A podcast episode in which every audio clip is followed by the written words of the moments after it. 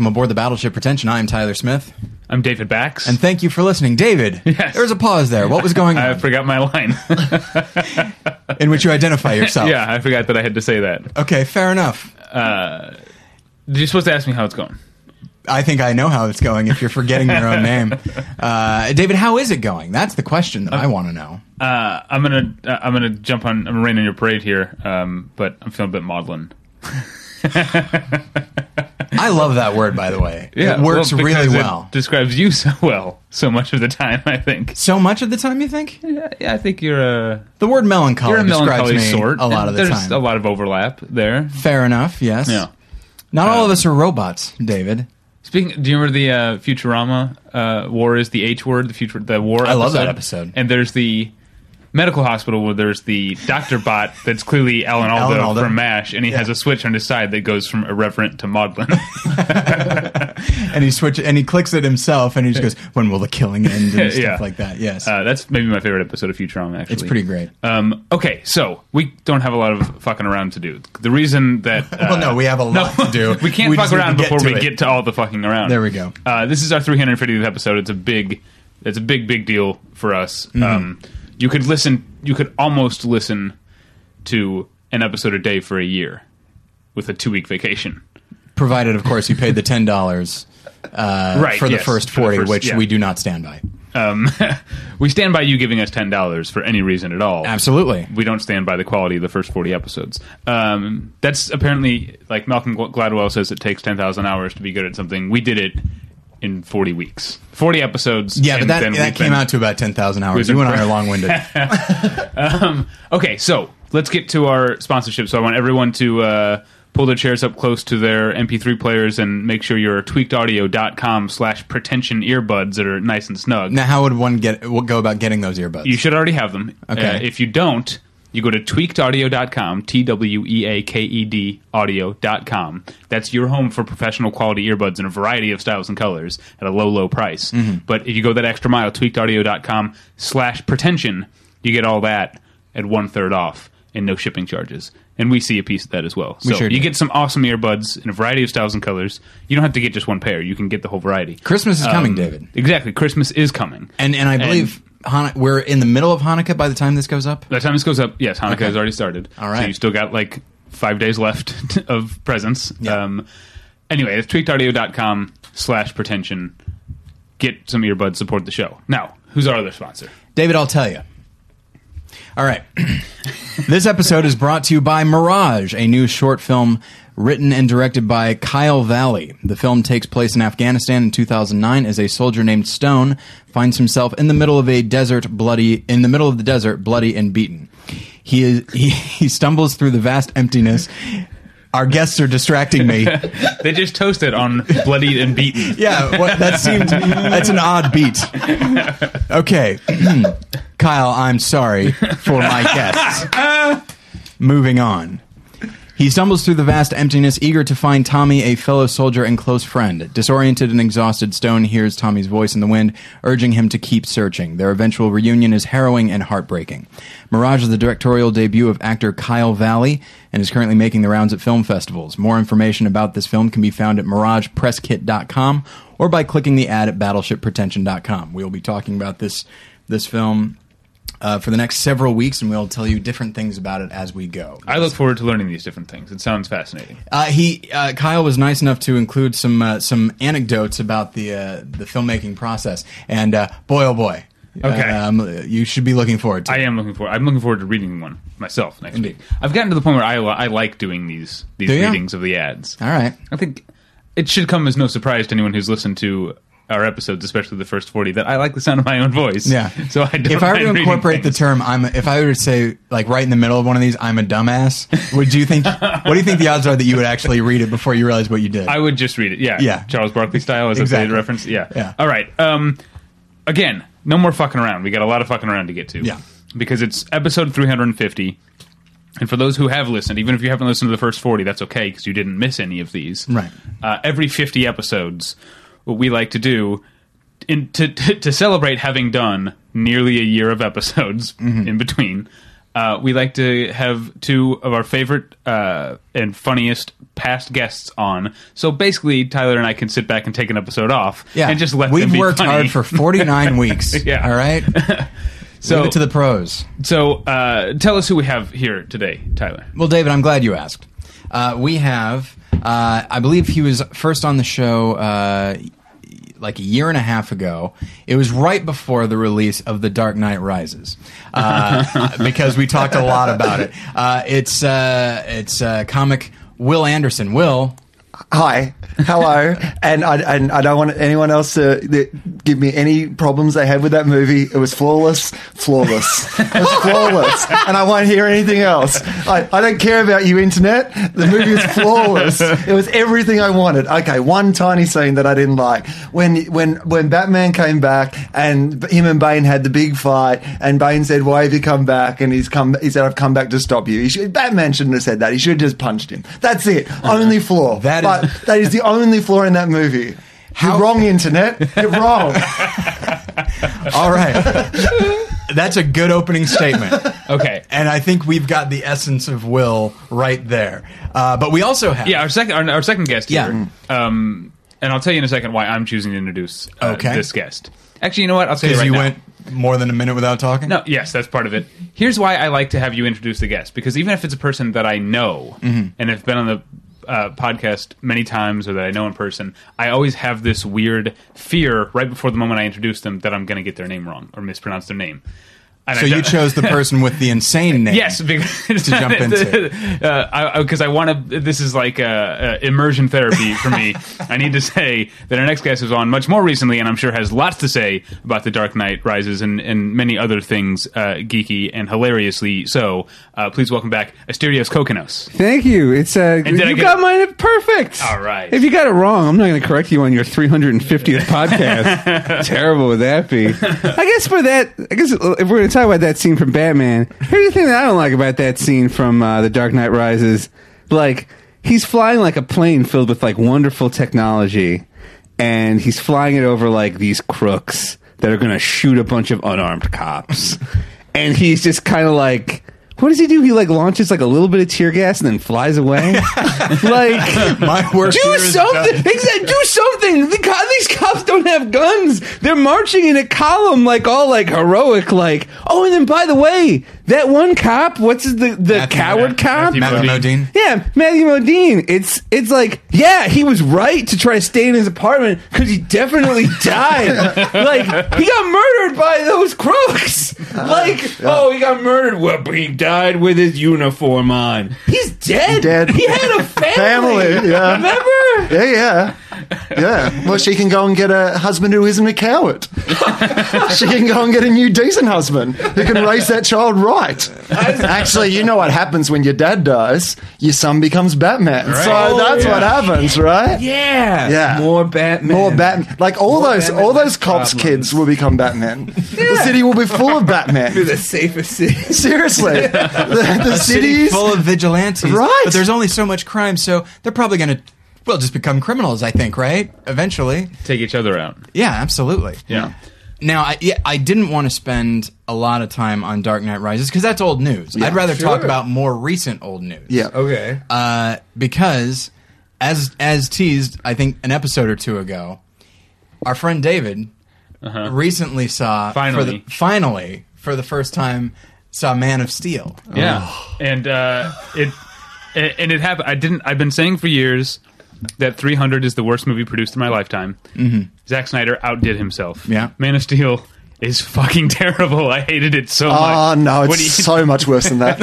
so much worse than that. And I've Are seen you a fan of Stereos? By the way, I hate this. Okay, movie. I'm- so we're all Let on the me same tell page. you. All right. Oh my god, that big fight at the end where Batman they kill all those people. The Right. Genesis pod takes an hour to become Superman. And by the way, I haven't seen Man of Steel. I haven't at all. I just I heard so much shit about it from nerds like you that I was just like, I'm not. I have an opinion and I'm not changing it. Well, I think I make up for you because I hated it the first time and have seen it four other times oh, since. God. and I am still convinced films that I hated. what happened in your life that you you have to go on like four, four different dates with four different girls and they were all huge Was it Superman fans? was it like a farce, a French farce, where you're running from room to room, but every room is showing Man of Steel? It's an upstairs, downstairs. Every floor has Superman on it. What happened? I like well, so the first time I saw it, I just I, like I walked out and I'd hated it so much that I had to go back to check that I hated it as much as I hated it. I thought, well, maybe maybe I'm wrong. Like maybe I should be cool with the fact that Superman, who's meant to protect all humans, seemed to just be happy for hundreds of thousands of them to die, and Superman, who was meant to be there for all Americans. uh, of checking, I had to like check my ticket stub about 40 minutes in to make sure I'd actually bought a ticket for a Superman movie Right. and not the fucking Chronicles of Riddick. Right. Whatever that first act, that first prologue is so fucking long. They're Can on you believe how long it was? It must have been. Can you believe how long people have told me it was? It took forever. Put on the su- seriously. You know how long it takes the Ghostbusters to become the Ghostbusters? Right. It's like twelve minutes. I watched Ghostbusters the other night on Netflix. It's like okay, they get fired. They buy a fire station. They become the Ghostbusters. Like halfway through the first act, they're busting their first ghost at that hotel. Why can't movies fucking do that? It takes the Hunger Games an hour and seven minutes to get to the Hunger Games. We'll talk about I'll- that in a little bit. we'll get to that in a second. Okay, spoiler alert. have you seen Avatar? Oh yeah. Well, Okay, well then you've seen the first you've is- seen the first bit of Man of Steel. Oh. basically, basically, Krypton is Pandora. Okay. Right, right, and right. Uh, except that Russell Crowe, who uh, is meant to be a scientist, who's bred to be a scientist his whole life, also is very good at fighting people and jumping on flying dragons. Yeah. don't know. It doesn't really make any sense. But then there's all these Can't we babies. just be happy he's not singing? There's a lot of babies. you know what he tweeted afterwards? He goes, "There's been a lot of people asking for a prequel set entirely." On-. No, there hasn't, Russell. You're just tweeting that. You're the only person asking for that. Uh, so that's the first bit. Terrible, terrible, terrible. It's terrible from the start. It- I mean, that's Yeah. actually one of the better bits of the whole film Space too. Dragon? Really? Space Dragon. I have no one has told me about this. Dra- what? Yeah. At one stage, he runs out of a cave. Again, this is a thing that bothers me a lot about these movies. These futuristic places where they haven't invented windows. Yeah. yeah. like every they all have this wonderful technology, but no one has any windows or doors. Yeah. They- it's like it's like the new Thor film. Like you're in this fabulous place, but no, no one has a door. Yeah. No one has like a window. Everything is open plan. Yeah, the world's going crazy. Oh, Yeah, and the, the world. first robot they have to invent is the Roomba because everything's so fucking dusty. they can't and- keep the world out. Also, Thor, more like snore, am I right? Oh, what a snooze that second act was. I have not seen Thor either. I, I, I just want to have an opinion. All right, so Asterios, uh, we'll get to in a moment. We'll get to the things you have seen because I. Re- You know what I saw? Okay, the what's Best that? Man Holiday. I saw We'll the get- best okay, we'll get to I'll that in a you about it later. We'll get to that in a second good, because actually. I really. I'm sure it is from the director of Undercover Brother, which is a highly underrated Oh, comedy. That's not a bad movie. It's It very funny. movie. I'll tell you about it. I don't want to. All right. Yeah, we've got up the track. Man of Steel to talk about. Now, admittedly, I did a whole up. David, you were busy at uh, what film festival was it? I guess uh, uh, L- LAFF. Yes, yes. Los Angeles Film Festival. And so I had a couple of guests on, Pat Francis and uh, and Mike Siegel, to talk about Man of Steel. And at the time, uh, I w- didn't like it, of course, of course, but um, but it, it it's a film that was just like, well, you know, it has this, and it just it felt like more like, oh, well, it's un, you know unrealized potential and that sort of thing.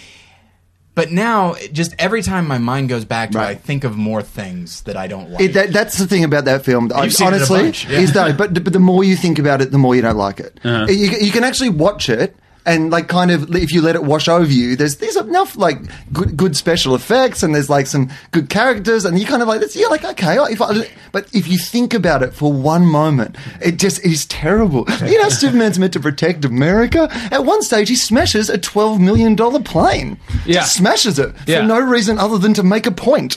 And I can't stand That doesn't the, seem to be a Superman.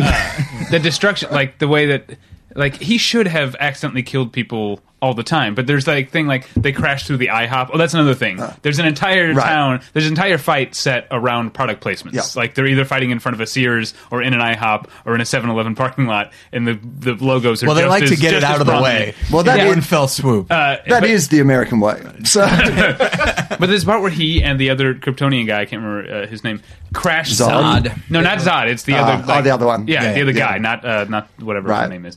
Uh, they crashed through an IHOP, Uh-huh. and it's like it's a good thing the waitstaff decided to seat everyone along those two walls, or else there'd be 20 dead people in the middle of this IHOP. But they're just all looking up from their. Uh, You know what? Though, That's not how they you know what though, David? Yeah. Yeah. They would they would they would die happy because they're an IHOP. Are you a fan of IHOP? Uh, no, of course not. I'm just saying that that's that would have been the uh, the tack they would take. Um, Last Oh time I was at an IHOP God, was no. with you. really? Oh man, when was that? right before we saw Superbad. So I guess that was seven years ago or something. Yeah, that was a while ago. Yeah, yeah. So Guys. I, I'm a Denny's man, as we all know. Guys, you're bearing the lead here. The Denny's Hobbit breakfasts are back. Yeah, That's right. Oh, I Who know. here has had them? I have not. Oh my god, they are really good this year. they have. If you thought, I don't know. I don't even know what you're talking Wait, about. what, what is Hobbit? You've got to about these? explain. Sure. Well, at Denny's, every time there's a Hobbit movie out, So two times now. exactly, Right. it's a tradition. Yeah. Uh, every both times. Both times they they have a breakfast menu that's available twenty four seven that is just Hobbit related food. So last year it was like Gandalf's gobble melt, and it was like turkey dinner that was so good it must have been magic. And this year they have uh, they have this really good. They have like strong. They have like a what was it? Bo- Bowman's Brew. That's- it's this yeah. pumpkin coffee. Yeah. it just tastes like candy and ice cream. it's really good. And I went to Denny's for like the third time in three days. I went to the same Denny's, and the lady was like, "There's no free refills on Bro- Bowman's Brew pumpkin Hobbit coffee anymore." And I was like, They "What do you couldn't mean keep it there's the no?" shelves. I was like, "What do you mean Right. there's no free refills on Hobbit coffee? When did this happen? Why did this happen?" and she goes. This happened because of what you did last time. And I was like, "Oh right, my behavior." Here's- I just kept dri- uh, qu- quaffing, as, I, as we say, in the middle of uh, goblet after goblet of this Hobbit coffee. so yeah, okay. So I am a big fan of Denny's. I go. I'm going to say two, three times a week. Um, wow, when you say it out loud, like to me, it's just a foregone I'm proud of conclusion you. because I because I keep late hours. So you kind of have to go where what- you know go with what's open. I live l- literally, not just a saying, literally within a stone's throw of a Denny's, and I haven't been in years. yeah, you're incorrect. Um, not that you haven't Because I'm gone, also but in in stone's not throw of a Panera, and if it's Denny's or Panera, I guess Panera isn't open 24 Oh, hours. I'm Ju- sorry. Does Panera have uh, some kind of uh, awesome Hobbit sandwich, salad, bagel, coffee special? no, but you gotta you gotta try their Alexander Alexander Payne's Nebraska coffee. Uh, I mean, I was having the 12 years of slave breakfast at International House of Pancakes. Um, one of the best things about uh, the current Hobbit menu, because of course this is the time for Desolation of Smog. It's an evolution of the menu. It sure is. By the way, it's Smaug. What was that? It's not smog like what's in the air. It's Smaug. Smaug? Yeah. I don't like that at all. All right. You, You know what? Give into it because I didn't like it at first either, but now I'm really into saying Smaug. Smaug. Yes. Sma- okay, You guys I'm, I'm know really that's a going made to up over. word, right? There's no proper pronunciation. Hey, yeah. I was yeah. gonna get mad at you. Yeah, Oh, and then wait. Oh, well, hang on. Yes. It's about Lord of the Rings. People are going to get mad at Yeah. You know what? Even if you get it right, people are going to get mad at yeah, and as a, as Cheerfully a withdrawn. And as a young boy, I apparently, like the moron that I am, uh, for years said Magneto instead of Magneto because he's the master of magnetism. Not ma- not magnetism. All right, that's how, that was how I. Anyway, um, but I've changed. You know, I get it. Um, you open up that menu, and it- there's all the items, you know, set amongst Smaug's treasure. Oh, and uh-huh. real And- quick, and real the- quick. The menu when you open it, you were opening the mines of Moria. Yes. Just want to make Yes. that clear. Yes. Okay, good. And- the opening the menu is a journey. That's all I'm saying. Please continue. Sorry. and at the top it says a phrase that is just my my only my first thought when I every time I look at the Denny's Hobbit menu, my first thought is like, bless their hearts. you know, God bless them, they're trying. Uh, and at the top it says it says, behold the riches of smog of, of Smaug, and it's just like it goes, ah yes, behold. Here's some turkey that I can get if I want. Oh, but And hold on. just- Let's to talk about the movies or talk about J.R.R. Tolkien's source material. Is the idea of a dragon coveting omelets any more ridiculous than a dragon co- coveting gold? They're What- both like, what useless- market is the It's dragon less going to? useless to? a dragon to have an omelet. The Right, gold. yes. What's he doing Yes. with that gold? Exactly. I, I like to think that there are some people out there who think the movies are based on the menu.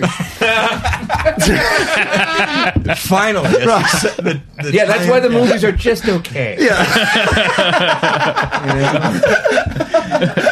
Oh man, and that's th- I'm I've become fascinated by uh, by tie-ins because I I remember um, years ago Despicable Me had a tie-in with IHOP, and part of me was like, who d- who chooses IHOP aside from Man of Steel, obviously, but um, but then also currently the tie-in for Hunger Games is Subway. Yeah. Oh, really? Yeah, and so like there's all these uh, commercials that that uh, that appear to be an ad for Hunger Games, and then here's you know a big sandwich there, and I was like, Yeah. that seems kind of interesting that in Hunger Games, Right, it's, it's- like here's this thing that these characters never be able. Well, the idea of Hunger Games being a promotional tie-in with anything means that they either don't get or don't care what about what the Hunger Games means. I don't I don't see why you said or. I think they don't get it and, they, don't, care. Wait, is the tagline "May the odds be forever in your flavor"? Ah, see, that would be good. is it? That would be. I'm asking a serious question. Right. Uh, no. I'm a professional advertising writer. and if they don't, if they're not using that line, I'm going to try to steal that business. Is all I'm saying. if not just destroy that business because they don't deserve. You know, No, I'm, they don't. Yeah. Sounds like something BBDO would do. No offense, guys. Did you just go like really behind the curtain of like advertising, guys? Oh man, I don't know what I, that is. I Yeah, I tried know. to reference an advertising agency that both was big enough so that advertising people listening would know it, but that was also mentioned on Mad Men. So in case you don't, Ah. Fair enough. Yeah, that's the that's the only one I can really reference. I'm sorry. But here's the thing. So I suppose it's uh, what is it? It's about physical fitness, then, right? Right. Because it's like these Hunger Games guys are fucking ripped. Yeah. A lot of people don't know that Jared lost all that weight in the Hunger Games. That would explain that one ad where he's just crying the whole time. So, uh, Asterios, have you seen the Hunger? You haven't seen the new Hunger Games movie because you haven't No. seen anything that we're talking about No, today. I saw Hunger Games one the other night uh, because I was on uh, another movie show. Oh wait, what? Oh. Hold on. Hang on. Sorry. Even I'm offended. I mean, nothing. I was on nothing. Uh, I was on the Screen Junkies uh, Okay. web show, and so I had to watch the Hunger Games. Oh my god, is that movie fucking long? I really like that movie, and I and I really like the sequel too. I liked it. I didn't love it. Like, you know, I liked all the acting. I thought it, it was like, wow, Lenny Kravitz is two for two with me. because I liked him in The Butler, and I fucking liked him in The Hunger oh. Games. Oh, you didn't see Precious? No, is he good in Precious? Yeah, he's fine. He's not, Does he not, play not like a big role. Gabrielle like gut? Like, is he just hidden oh. under her shirt? Oh. How does it work? Who is he in the movie? He's essentially this. It's essentially. It's really. It's the same role as in the Hunger Games. He's I would've- like, he the guy. her on He's how to like win the guy who's nice to. Well, that's You know not what would have been brave in advertising? An International House of Pancakes precious time. Games. yeah. Or I mean, I'm not saying this. This is in the film. The yeah. character I don't does. think you need to say. yeah, it's there are other chains that, given not not the nature Tread- of the tread characters, but who they are specifically, there are other restaurants and chains that would maybe work better uh, for a tie-in because you know. Well, you've made me very uncomfortable with this. And this actually goes back to something that I, uh, I I always feel really torn when talking about Precious because I feel like though the film is very good Uh-huh. and though the acting is great and it's written fairly well, it it's so it deals in stereotypes yeah. and I often and so like when the character of Precious like buys like a whole bucket of fried chicken, my part uh, part of me is like ah I I, I feel like I sh- I shouldn't be offended, right? Because the like the director isn't trying to be racist.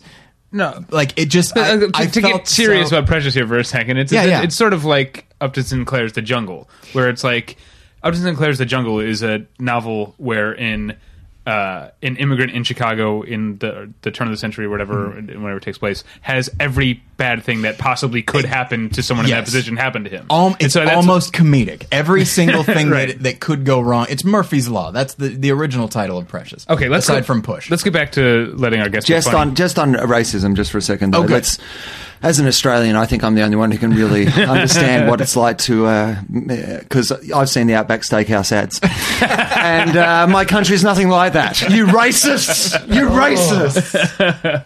We're sorry. I don't even know what a bloomin' onion is. You Oh, don't well, need I'll to. tell you what it we is, it's do, and we love it. there, there may be some things that you guys could learn from Outback Steakhouse. That, and that bloomin' onion is right at the top of the list.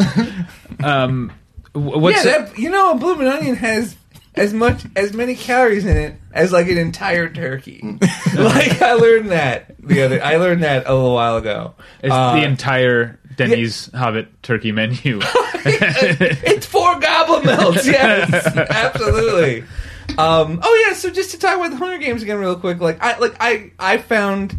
I thought it probably could have used more more super violence. Like you know, I was like I watched uh, what was it Battle Royale, which is a movie it is most often directly compared to, and it's like man in Battle Royale, two people get killed while they're explaining the murder games that you're about to be in. Like two people don't survive the exposition of Battle Royale. Like 18 minutes in in Battle Royale, you got like a fat kid with a crossbow shooting his friends. It's just so much more entertaining. In the Hunger Games, it's like the, I found I found the violence very sanitized. Like like the cornucopia fight, it was told in like a lot of quick cuts. It was very like you know I. I the, the editing was like very affected and very stylized, but I felt that it was affected and stylized to like mask the violence. this goes back to my my big problem with the film, uh, and that's the thing is maybe it's not. Maybe I don't have a problem with the film itself so much as it just what it was could never be to me as effective as it possi- as possible. Which is you're telling a story about kids killing each other. Yeah. Like that is that it should be violent. We should see the consequences. But of course, the very nature of that story is meant for a certain audience, so it, it would never be that.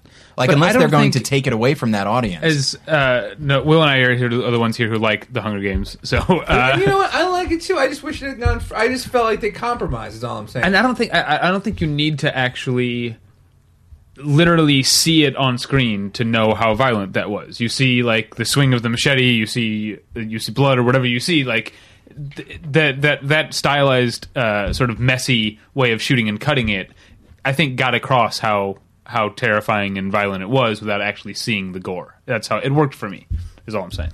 the scene where um that one guy who I think is supposed to be like a lookout for the the villains and such, which is you know is a problem I have that it's like well I, feel like none of, I feel like all these kids are victims, but um he's like a lookout and he doesn't do a good enough job and so like they're the, all, obviously they're all victims. That's the whole point. except No, some of them but are they- obvious villains Yeah, like they some- go within- out of their way to make some of the mean girls. Like they go out of their way to make some of those kids. But they also like, go out of their way stereotypically to point out that it's because of this system that it's made them like this. So yeah, they're they're assholes, but it's also because it's like you know Right, and also we want. Uh, I, well, I as an audience, I also want to have some fun seeing them kill some people. Do you know what I mean? Like, Yeah, yeah. I mean, I know it's like a big, you know, like oh, we've got their kids killing kids, but I'm going to see a movie. I want to see some fun killing stuff as well. Like, I want a little bit of a Running Man. You know what I mean? Like, I, do you know what I mean? I see, that, I mean, that's the thing. Then I watched The Running Man, and I had never seen it before.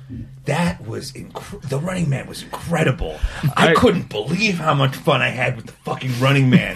There's no like at no point in that movie are you not entertained. Like. It, like it, okay, ten seconds of exposition, two minutes of girls in aerobics outfits doing sexy aerobics dances. It seems like somehow- thirty seconds of political like talk, like two full minutes of like Maria Conchita Alonso in a low cut thing running around. it's like, oh, it's so. And then no, but you know what would have helped the Hunger Games? Stop pointing at me.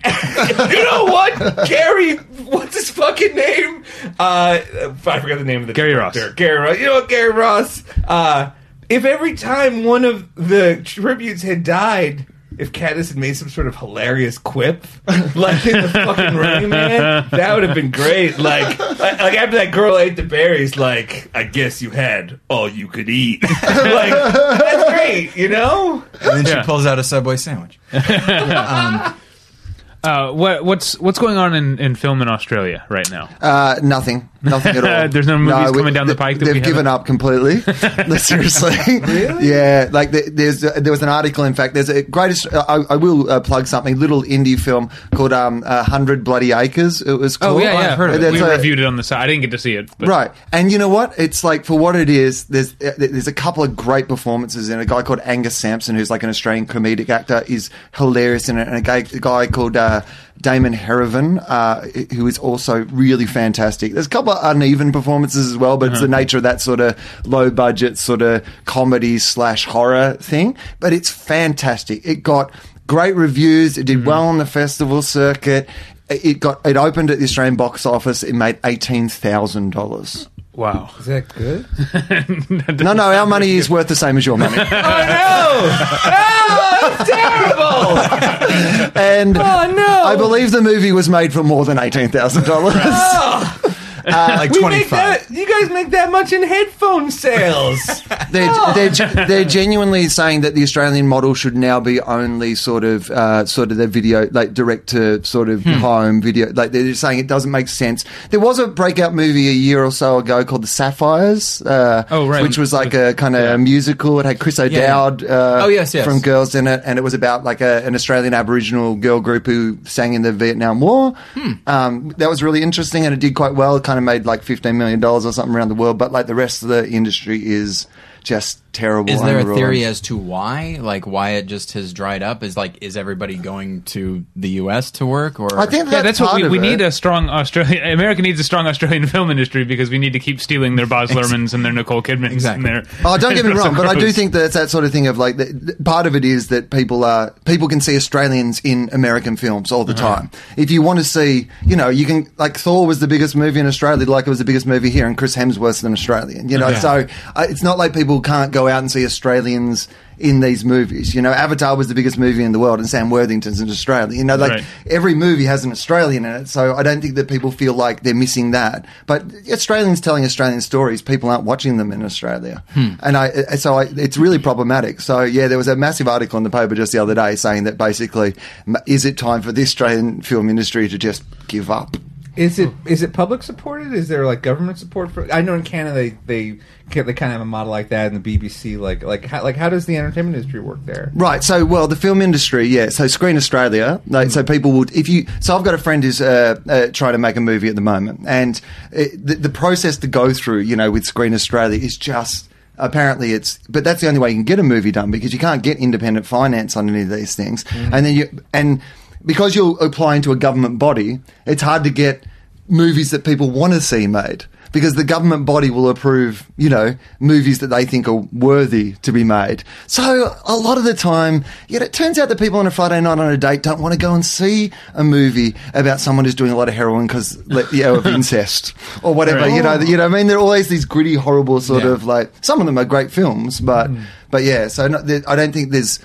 It was really interesting because you know at one stage Crocodile Dundee was the uh, I think the the independent film in the world that had made the most money compared to what it had cost to make. Cool. Like I think it cost like you know three million dollars or five million dollars to make, and it made like three hundred fifty million dollars or something ridiculous like that.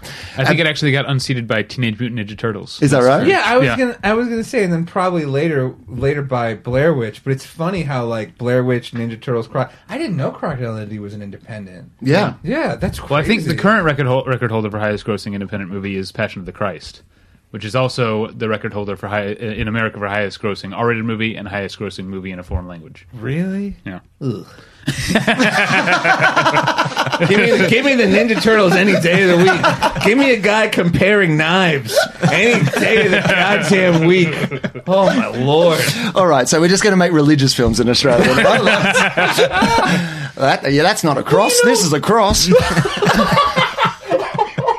Well, that's the fucking thing. It's it's like it's like if you sell through your religious movie, you get like you get the 200 people in that church. Like, like you know, if you sell through like your geek movie, I don't know you get like, like the twelve people in that comic store. Like, I'm not saying geek movies don't do good business, but it's like the thing about a religious movie is that like all those people are in one place and you can go market all of them at the same time you know like i suppose you could find all the nerds in los angeles on wednesday after work at the comic book store but it's Yeah. like man they're there every sunday and they're just waiting to be marketed to you know so like i can understand why that movie probably did so well Very okay. So as the it wasn't uh, a good movie but it had jesus in it everybody's favorite superhero I mean, in some some ways, it's the original gritty reboot, isn't it, Tyler?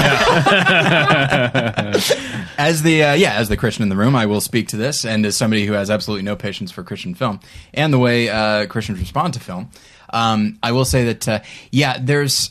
It, it can happen with any any film that is based around a philosophy. It could be political philosophy, it could be spiritual philosophy, philosophy. But of course, spiritual has an extra component there. Uh, yeah you feel guilty if you don't go that, exactly. You you tell people that like not not you're a bad Christian. They can't say that, but it's just you really emphasize like churches all over the place are are booking theaters. You know, it you suddenly a person feels like I feel like I have to go to this, partially to be part of the conversation, but that's something that's common to movies of all kinds. But like, just I feel like this is there are so f- and and really playing up there are so few movies made for us. I'm putting quotes around that. Uh, there are so few movies made for us. This is one that's kind of made for us. Let's go see it. You know, um, and that's the thing is recognizing that there is a, a market that is kind of disenfranchised. It could be women. It could be African Americans. Yeah, like with and it could Best be Man's Holiday. I mean, Ex- that movie yeah. it almost unseated almost- Thor. It exactly. was cra- when I went to go see the Best Man Holiday. Uh, five theaters had it in a in a shopping mall in Redondo Beach on a Saturday. Like five movie theaters were playing the Best Man Holiday nonstop. You and know? people are always surprised when it happens. They're always Yeah. surprised. Like it didn't unseat Thor, but it came so close. And people are like, how did this happen? It's like because there's a whole market that doesn't get movies made for them, certainly by Hollywood. And so, um, and so like if if and Hollywood is starting to quite cynically try to tap into into the Christian market because they see movies like Fireproof and Courageous, but they don't see them. They look at them, uh, and yeah, we get the Excel spreadsheets of them. exactly. So they look at those and see these movies made crazy money, especially for what they were made. You know, they were made for like five hundred thousand dollars and stuff. They they made crazy money. So what we do, let's. It's like Passion of the Christ made a lot of money. Let's make uh, the Nativity story, which I don't think did well, but like let's try to do that. With They're making- Keisha Castle Hughes, is that Yeah, one? yeah. They're And, uh, making Sarah uh, Noah. How do you think Noah with Russell Crowe will go? In I'll get regards to that, in a moment. really? Yeah, uh, Darren, Aronofsky. is making. Yeah. Again, I'll get to that in a second. Um, Okay, But it's one of those Is things- no one gonna put a drill through his head? What's gonna happen in this fucking movie? Really? Yeah. Okay. And I'll, and so um, Two of every drill. But uh, and so uh, to go back to what we were talking about a moment ago, Man of Steel. I mean, you know, it's rampant with Christ analogy Right. to the point where even I'm just like, come on, like, Yeah. seriously. He's 33 years old. He's 33 fucking years old. There's that shot of him like right next to the cross. Remember, Yeah. like he might as well have put his arm around that cross and like, you and me, buddy, we got a lot in common. and uh, and they actually and the studio marketed to, marketed the film to churches. Like sent out like there was a specific like press kit that was for the Christian market, and it's just because they recognize that it is a, it's a market that's largely untapped. And Do you, so, did that? Um, did those materials include the words from the director of Sucker Punch? Was that anywhere on there? David, you'll be surprised.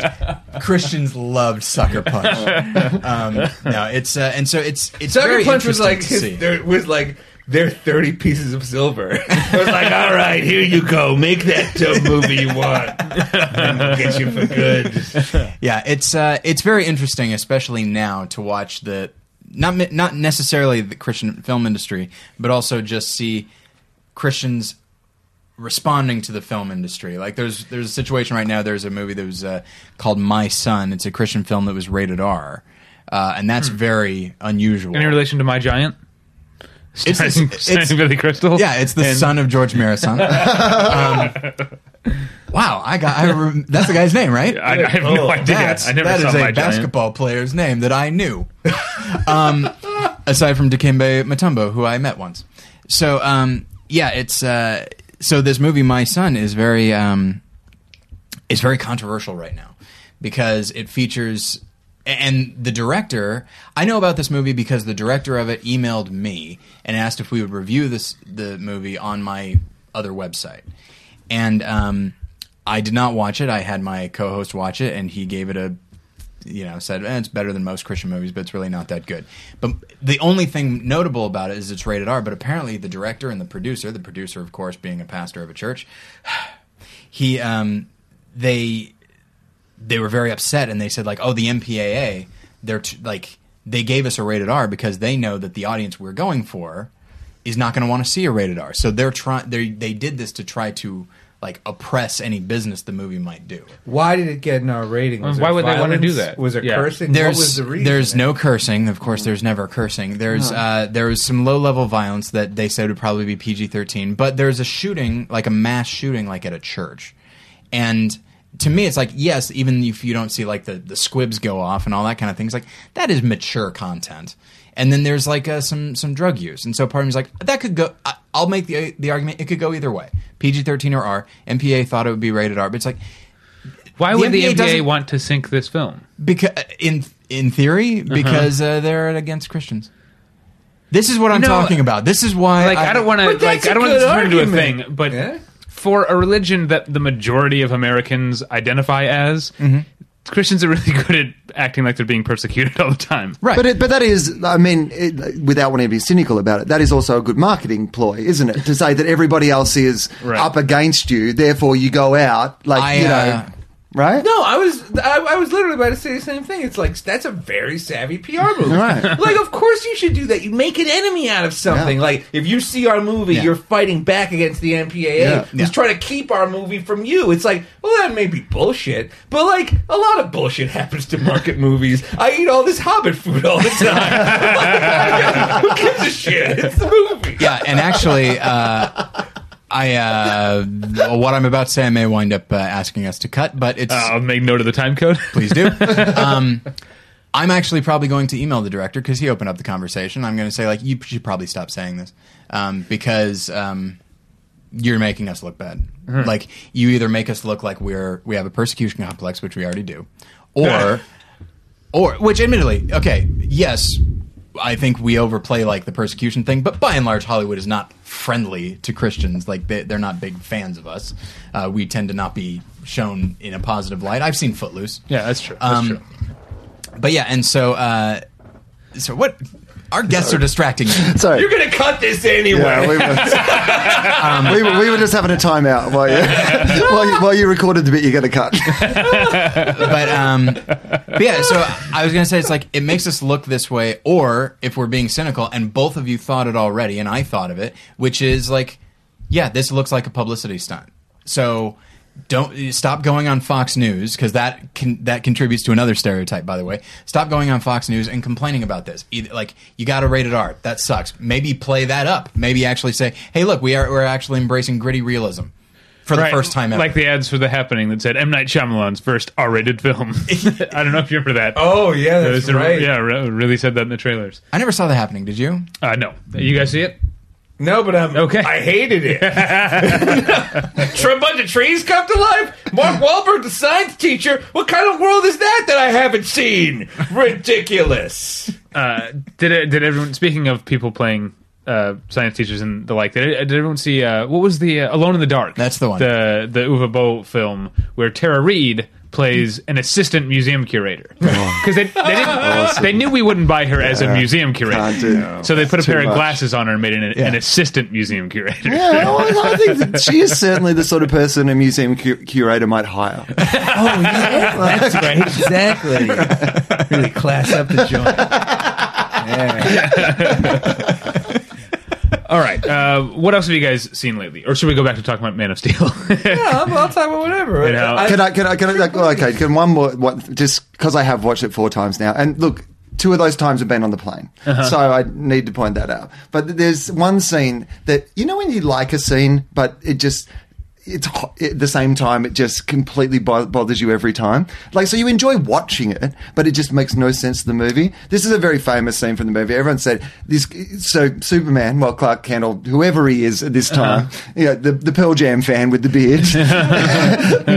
he uh, he's working in this bar, and this dude is like being mean to him, and then he goes out and he basically origamis his truck around some telegraph poles, right? Yeah. And visually, it looks fantastic. Yeah, like it's cool. And in the cinema, you, even people were like people were happy about it. They're like, "That guy's a dick," and then you Yeah. origami his truck. But the whole plot is meant to be Yeah, that he's like he's on the down low and he's keeping his identity secret, and he goes out into a car park outside a bar. I don't know how loud the jukebox is in the bar. Yeah, but alongside a highway. Yeah. By the way, Like, and apparently, you can origami a truck around Yeah. some tele, and nobody will ever. Also, and it's part of the problem of the the way the whole like after you get through the first forty five minutes, the Chronicles of Riddick section of the movie, the Superman's like uh, Clark Kent's Clark Kent's growing up is told in this needlessly out uh, nonlinear fashion, Right. That it just jumps around and and and it and it me- what it means is that at any point I don't realize where.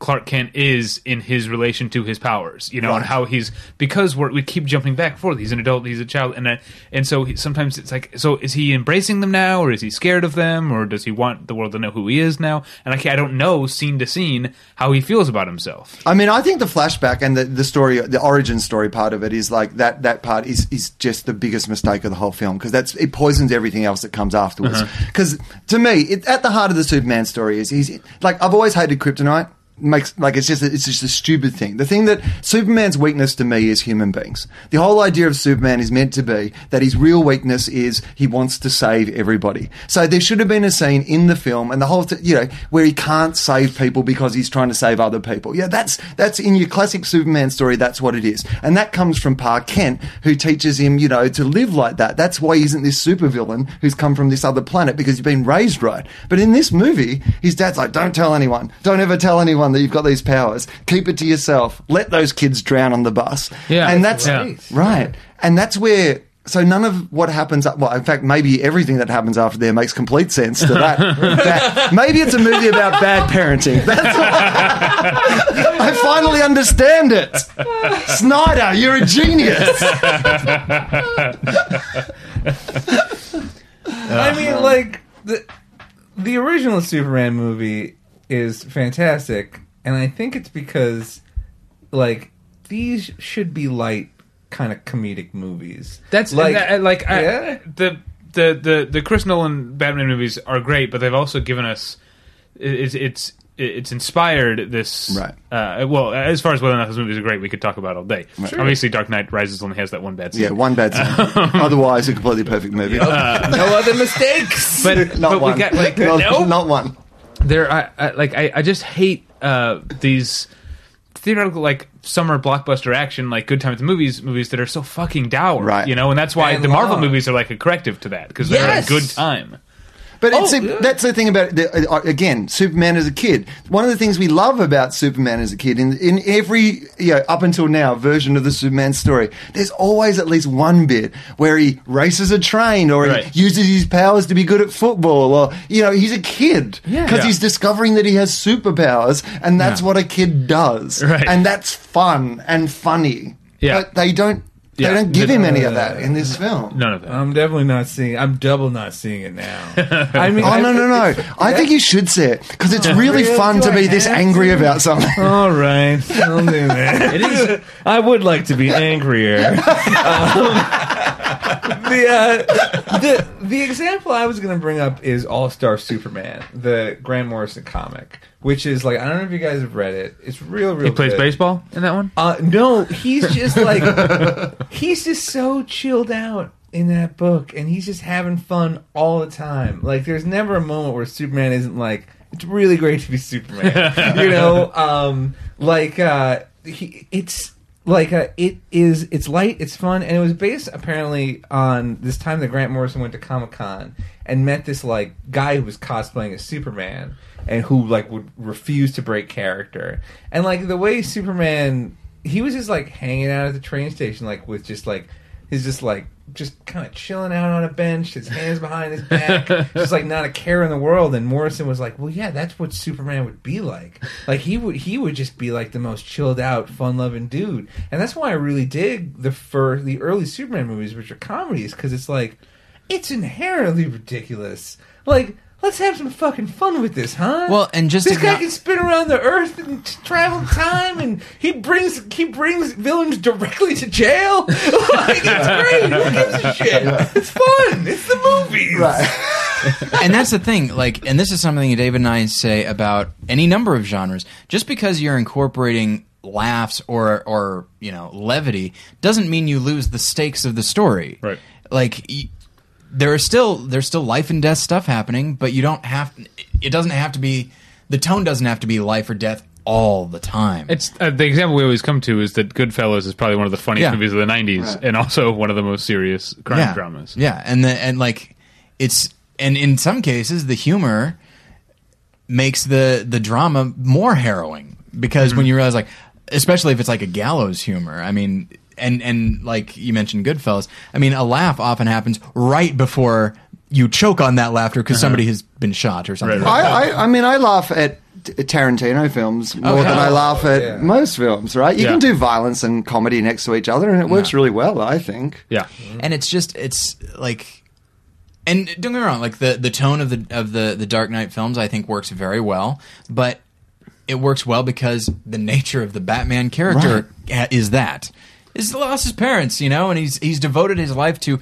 like not getting revenge but still acting on this this feeling and like that's that's pretty dark stuff i'm fine with that but not everything has to be that and Right. even, and and what's interesting is I saw the Wolverine over the summer, which Wolverine's a dark character too, and yet somehow it felt just too damn dark. Yeah. Like he's also a wi- like a wisecracking, cynical guy, and I didn't see any of that. Did you see Wolverine? I, you know, I, I did not see Wolverine, but when was but the last here- time you went to the movies? I went. I saw the. Have you ever seen a film? you saw the That's Been Holiday. Right. I want to see. Are you only seeing uh, black targeted movies? Well, okay. Here are the last few. movies I've Madea's seen. Christmas. Madea's Christmas. Madea's family reunion. Madea's witness protection.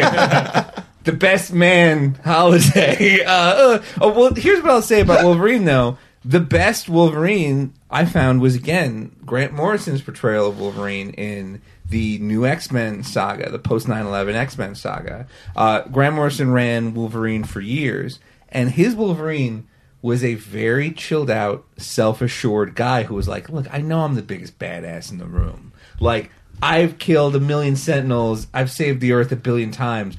I'm just going to teach some classes, and like a lot of a lot of times, the way Grant Morrison's Wolverine would win a fight would be to just intimidate the other guy because they'd be like, "You're a Wolverine," and he's like, "Yeah, I'm Wolverine. We don't need to do this," you know. And like like you know, in current continuity, Wolverine is a school teacher. He's like headmaster, whereas like Cyclops is kind of like they took Cyclops in a different direction, where he's like a very angry uh, revolutionary. You know, like Cyclops is kind of like taking up the mantle of Magneto, and it's like that's a it's a really natural, better place for that character to go. Like if you are unkillable and you have metal bones Right. and you have sword hands, like you're probably going to be fine with the way, Right. like you're really going to be like fine walking around, you know, like you're going to have a, you're going to go to the movies and go uh, get dinner and have a nice time. Like you're not going to be constantly worried or anxious. You're not going to need 24 ounces of beer to hop on a podcast.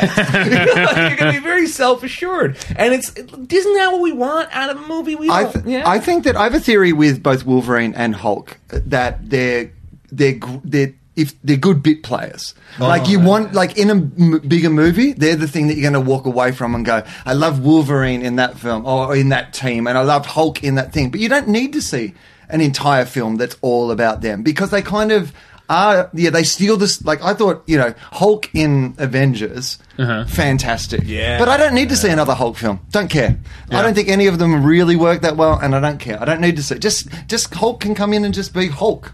I want to see like a Hulk buddy movie. Honestly, I want to see like all right, a Hulk with, and like- Wolverine. Yeah, exactly. Yes, I want to see a Hulk and Wolverine, or just anybody. Like you put Hulk together with like you, you put Hulk and Coulson in a movie where where it's like we're following Coulson and like Coulson has to fucking keep Hulk on a leash. You know, like yeah, I agree that Hulk is not is not a great protagonist, but it's like. He's great for causing chaos and Right. mischief, and like you want him in the picture, you Yeah. know. And what what's his name who played Hulk? Ruffalo, so good, so Yeah. and I loved him so much. Um, let me ask a question because I don't know the X Men that well, the comic books. Wolverine's power is not the, his metal thing that was installed in him. Yeah. his power is that he regenerates or heals. And Yeah. does he have to work out? That's my question. In order Oh. to stay buff, or is that just does his body automatically keep him in top physical condition? Uh, I think he's it's I think it's that. right? Yeah. Yeah. Um, they've So really he can he can eat whatever he wants. Oh Yeah, pretty much. He does. He uses his claws to constantly make sandwiches and shit. Like he's always Hmm. there's always a shot of him using his claws to like cut up salami, like to like butter bread. Like I'm not kidding. He's, Dude, not, he's oh, not shredding carrots for his smoothie. No, He eats whatever he wants. absolutely Yeah, not. and he drinks Alright. a what lot. What about He uh, drinks a ton. he does I want, drink a I lot. want to be Yeah. Wolverine. What about Superman? Does Superman eat? sunlight. Does he eat sunlight. But I mean, like, because obviously Right, he's right. got her to fit in, right? Like, but he, Right. does, he, does he need to eat? Because I would imagine with the like the calories he's expending doing his stuff, he would have to like eat all the time he isn't fighting crime, wouldn't he? Right, right. like yeah. Ryan Lochte, Right. exactly. He- I was going to say Michael Phelps, but yeah. Wouldn't he have like you just see him carb loading? And, uh, that's how they could have got the IHOP in the story. yeah. Zod's come to Earth and Clark Kent's down at the IHOP, opening the Hobbit menu and just going. I need five of everything and hurry. A meteor's coming. So, uh, so I've decided now that the superhero I would want to be is Wolverine because I could eat cheeseburgers all the time. Yeah. What what superhero would you guys want to be? Oh my. What what existing superhero? Ooh, that's a great question. Um, I guess I don't know. Luke Cage is pretty cool. Luke Cage, he's this uh, Power Power Man. as hero I like for to call him. hire. Yeah, he's got a really sweet wife, and uh, and he's his skin is unbreakable, and everybody thinks he's really cool. He wears like uh, he has a lot of street cred, which I do not have. I could really use more street cred. I don't even know what it is. Really, I just want those words taste like paper out of my mouth. Yeah, I guess if I guess Luke Cage would be a pretty good opening bid. Uh, I love that uh, you guys pretended you hadn't thought about this before. Well, I, I've, Did that sound improvised enough? what I ha- I've not thought about what specific superhero, but I've thought about what superpower. Oh, would I okay. want. yeah. So, and uh, my answer always creeps people out. Is it invisibility? Invisibility. No, Oh, it is the ability to manipulate people's minds, uh, like like Professor X. Because here's the thing. Let me suggest this. Okay. If I had that ability right now, I mentally say to all of you, "You don't see me. I don't need invisibility." All right. There's a Okay. there's a, a really okay, interesting. but here's book- the news: you don't have that power because I concentrated and I can see you. Oh man. Well, maybe I didn't concentrate hard enough. All I see is this very handsome glob in front of me. Trin I see kids. these floating glasses. Whatever it is, I want more of it. wouldn't that potentially make your life very boring? Well, there is Right. a there's a uh, a wonderful book uh, that I read uh, when I was a teenager called How Like a God about this guy who gets that ability. How And- like a god? Yeah. not howl like a god. Right. Right. Yeah. Yeah. Which sorry. I, yeah. Um, which and- I would read. Which is like way. Yahweh. I'm sorry. I'm so sorry. Please continue. I had to fill in that hole. Please continue. Well, that's fantastic. I don't apologize. Ah, thank you. But yeah, it's all about a guy who, who gets that ability, and so he, and and like it starts to, not unlike radiation, it starts to like affect his family, and so like his two year old starts speaking like complete adult sentences and stuff. So he's like, okay, I got to get out of my out of my life. So he and but like for example, he's talking to his wife and say, hey, I, and he says, I have this ability now. And then she's like, "That's ridiculous." And then he keeps trying to convince her, and she keeps fighting him. And finally, he just goes, "You, you believe me." and she believes him you know and so it's little things like that and then so then he goes out and he never has to like worry about uh like he doesn't have a home but he will find somebody Like he'll see somebody who looks like they're pretty well off, and he'll just say like, "I'm an old friend from high school," and they invite him to his to their house and stuff like that. And uh, and it's stuff It like sounds kind did you ever read Preacher? uh, I read some of it. Yes. Where, which is it's a little bit juvenile, but that's he uses it to he like tells someone to go fuck themselves, and the guy literally cuts off his penis and shoves it up his ass. Oh, that's pretty rough. um, yeah, so it's it's an interesting book, and it and I remember it always got me things like, yeah, like once you can get like inside a person's mind, you really like, you know, you, you don't really have to worry about much else. But wouldn't you be bored? Like, you know, once you can, like, it, it, doesn't life lose all its joy once that you can just control whatever you want to control? uh, You yeah, I guess so. But at the same time, it's uh, it would also make my life a lot easier. It's- What- it's- I don't know, but see, Oh. my thing was about eating cheeseburgers all the time, and I feel like that's I'm not setting the bar too high. I'm not going to sabotage myself by just eating cheeseburgers all the time. All right, my, uh, fine, body- flying. flying. well, this gets into the other. There's another question here, which, in addition to the ability to fly, you also have to have Superman's ability to sort of withstand the physical Yeah. effect of flying, the the cold and the and the G force. It's and a that stuff. package deal. It all Right. comes. Okay. Come on. right. Who's going to be a dick about that? And also, Apparently guys, come on, with great power comes great responsibility. Remember that. You won't be able to do the podcast anymore. You'll have to fight crime. Right. Right. I right. know. Terrible. Uh, so I, I saw uh, that Richard C- Curtis film. Uh, is it called About Time? About Time, yeah. Recently, and I, I, I didn't love it, but uh, the most interesting thing is, uh, but people would probably know it's a it's a time travel movie. Like, and the guy has the ability to travel through time, but it's kind of about that idea of why you wouldn't want to do that. That's where it kind of resolves itself, and and that's. I thought that was interesting, like you know, playing that downside of oh, it's actually not quite as satisfying as Yeah. you know, living your life. But mine definitely. I've, I've thought about this a lot. Uh, Daredevil, Daredevil, without a doubt. Daredevil is my favorite comic book character. Do you and I want to be blind? Blind. I love because I'm not very visual anyway. But you can't watch movies anymore. That's don't true. care. I can listen to them.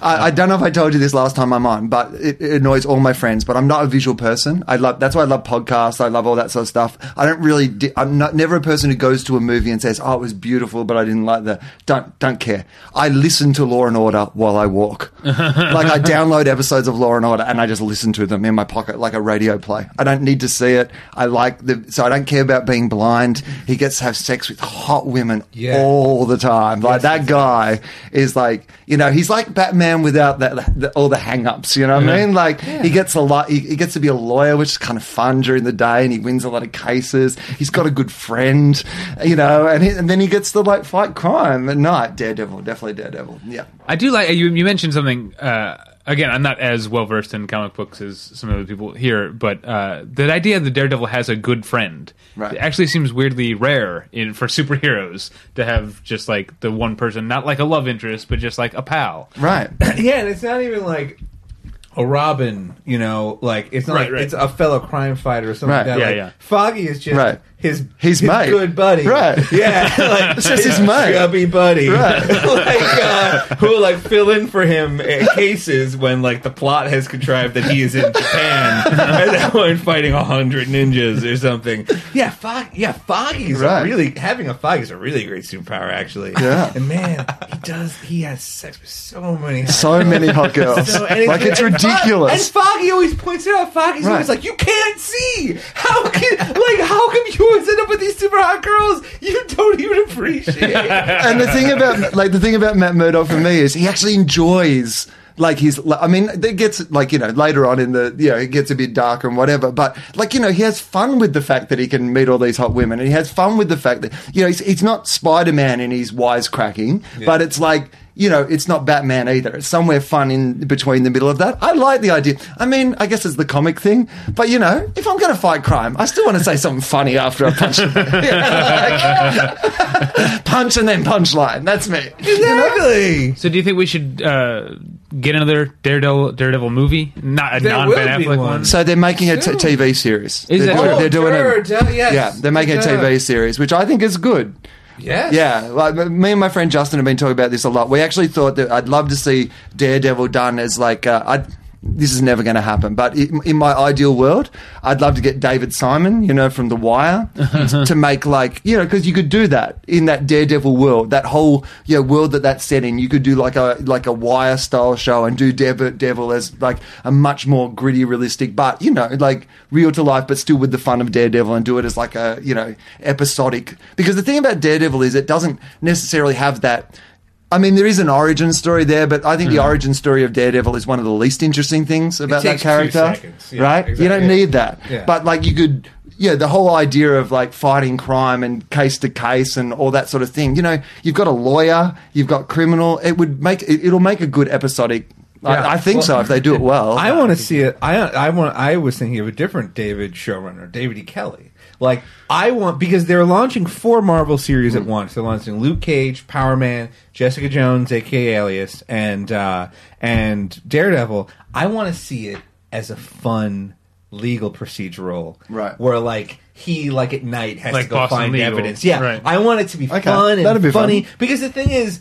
Iron Fist is going to have all your kung fu. Luke Cage is going to have all your action, and like Jessica Jones is going to have all your suspense. I want Daredevil to be the fun one. And the Right. current, I, I I don't read the current Mark Waid run of Daredevil, but it is apparently back to the '70s, super jokey, super fun. I read the entire Bendis Daredevil run, which is like so dark. Like every woman he loves gets murdered by the kingpin, and like hi- his identity's outed, and like everybody hates Daredevil, and it's like it's just nonstop. It's like Bat. It's like it's like you're Yeah. saying. It's very Batman esque, and it's like no, you don't want that. Like I hope that this, and it's all by the way, it's all going to be direct to Netflix.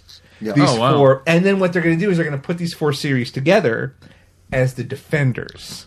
And so there's going to be Oh. kind Yeah. of like the Avengers. There's going to be the Defenders because all four of these heroes kind of operate in Hell's Kitchen. So Okay. it's like it's going to be like the street level heroes, and it's going to be That sounds know, really cool, forward to actually. It's it. pretty good. Yeah, You know, there was um, briefly there was going to be uh, because Fox didn't. I, I think it was Fox didn't want to give up the rights to Daredevil, so they were going to rush into production of another movie, and it was going to be directed by uh, Joe Carnahan. Um, and that thinking of that reminded me. Did you hear about this recent Joe Carnahan thing? what. He wrote uh, for MGM uh, the uh, remake of um, uh, what's the movie? Uh, Death Race. Another one? okay. I, I think that I think it was Death Race. Sure. It- it's not. It's not important. Death he- Race three thousand. Let's go Yeah, go. no, because there was on. recently. Maybe it's something else. Maybe it was Death Wish. Yeah, maybe it was a Death Wish remake. Anyway, he wrote this. Yeah, that sounds better. He wrote a Death Wish remake, and he was supposed to um, direct it. And then they took his script, but they fired him as a director and got um, a Latin American director who had made a movie called Miss Bala that was supposed to be really good, which I didn't see. And so Joe Carnahan wrote this email to the president of production at MGM saying, uh, calling him a dumb cunt and saying that you had a, a potentially an Oscar-winning movie on your hand, this remake of Death Wish. Wow. And it, and it leaked this week. It is a it's a fun read. Oh god! Don't put anything on paper. yeah, Like, it made me like Joe Carnahan a little less that he called this guy a dumb cunt. uh, is he British? I don't think Joe No. Carnahan. Yeah, So cunt has like it's American strength cunt. yeah. Yeah. Okay. so it really is mean. Uh, Yeah. All right.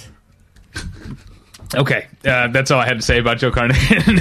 Yeah. I, well, I, I most Narc bought a lot of uh, credibility with me, but uh, he's slowly but surely squandering it. I didn't like Smoking Aces. I didn't. Uh, Did you see the A Team? I did not see the A Team, but and then he, he did the Grey, right? Yeah, Which yeah, which people people say was good. I didn't People see liked. it. I think it's fine. There's good stuff in it, but it's you know. Is that the one the- where Liam Neeson punched a wolf? Yeah. yeah. Yeah, I saw that. and that's all I remember.